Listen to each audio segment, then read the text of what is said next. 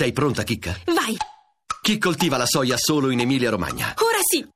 Ora sì, la risposta giusta per un piacere tutto vegetale. Ora sì, era ora. Intanto vi comincio a leggere i titoli sul prossimo argomento e riguardano in particolare, allora, eh, il dubbio, è morto l'ostaggio rilasciato in coma dalla Nord Corea, aveva rubato un poster, questo negli Stati Uniti eh, sarà il nostro prossimo argomento di approfondimento. E poi il foglio fra tensioni militari e inchieste, Tillerson detta la linea morbida con Mosca, un documento strategico rivede le eh, relazioni con la Russia, niente aiuti per i paesi nell'orbita di Putin. Lo scontro interno, e qui eh, c'è un pezzo di Mattia Ferraresi che è il corrispondente eh, del foglio da uh, New York. Nella Siria occidentale i russi considerano i cacci americani in volo obiettivi aerei, nelle procure di Washington si indaga su collusioni e intese politiche fra l'entourage di Donald Trump e il Cremlino. In mezzo agli estremi del romanzo russo-americano c'è Rex Tillerson, il segretario di Stato che all'esordio era descritto come un petroliere tirapiedi di Vladimir Putin, poi è diventato una comparsa dell'amministrazione strettamente controllata dallo studio Vale e ora comincia a brillare di luce propria.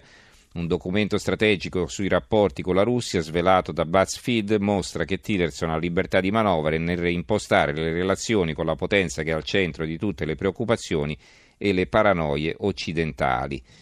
Eh, sapete che vi dicevo prima in apertura, ma insomma lo sapete perché se seguite i giornali radio e i telegiornali, eh, sapete che ci sono state tensioni negli ultimi giorni u- eh, ulteriori tra eh, gli Stati Uniti e la Russia a seguito dell'abbattimento da parte degli Stati Uniti di un jet di Assad, dell'aviazione di Assad, Assad il presidente siriano, so- sostenuto appunto dai russi. Allora, abbiamo in linea Giuseppe Sarcina, corrispondente da Washington del Corriere della Sera. Uh, Sarcina, buonasera e grazie. Buonasera a voi.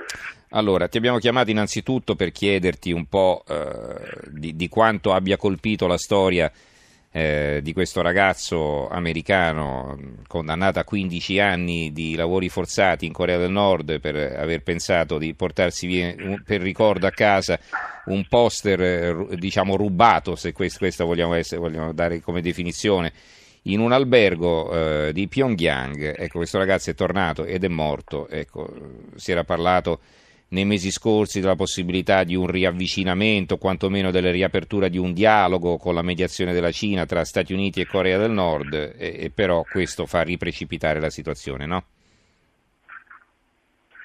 Sicuramente è una storia tremenda, eh, anche crudele perché eh, questo ragazzo era tornato solo una settimana fa, il 13 giugno, a casa seppure in condizioni sembravano già molto difficili, ma in qualche modo questo ritorno aveva alimentato la speranza che potesse recuperare, potesse farcela.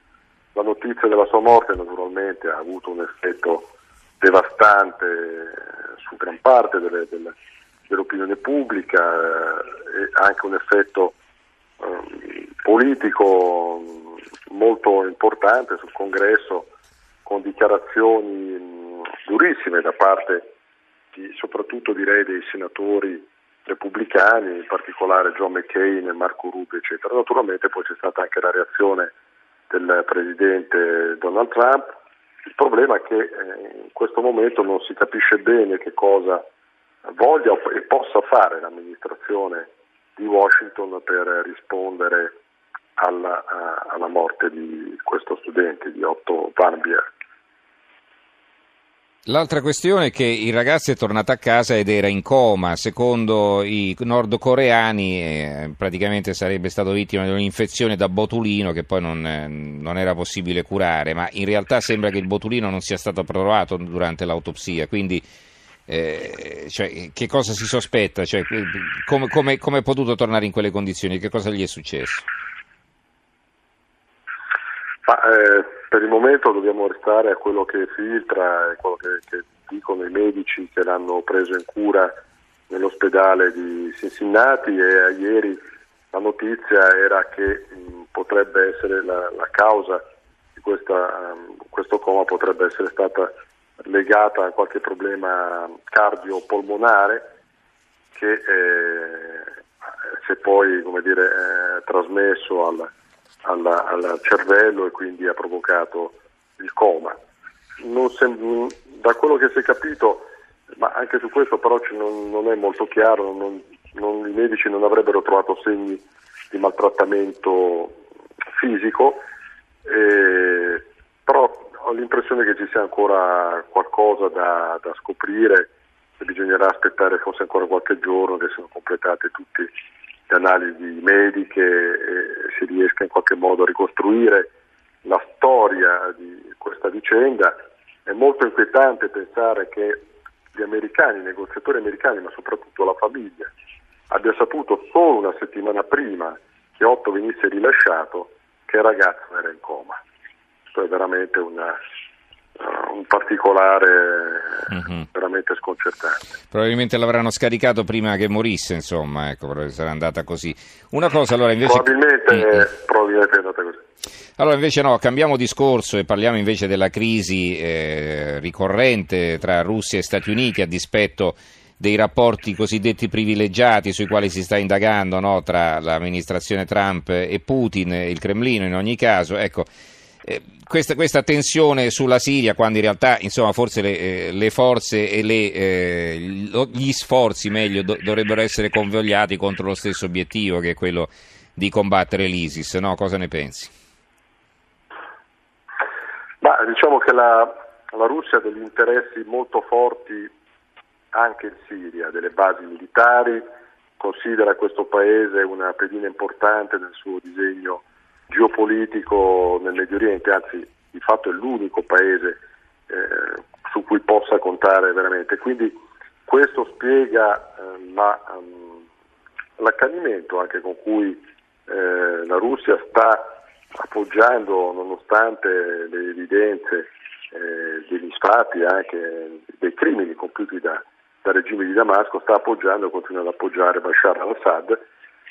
Questa uh, questione non si riesce mh, per il momento a, a risolvere neanche con uh, formule piuttosto complicate, ma che uh, avevano in qualche modo aperto uno spiraglio, come appunto i colloqui che c'erano stati ad Astana, eh, con la partecipazione anche dell'Iran e della Turchia e neanche con la mediazione dell'ONU e quindi con l'idea di stabilire in qualche modo delle zone di influenza nel paese e cercare di, appunto, come, come dicevi, tutti quanti eh, concentrarsi sul nemico comune che è l'ISIS.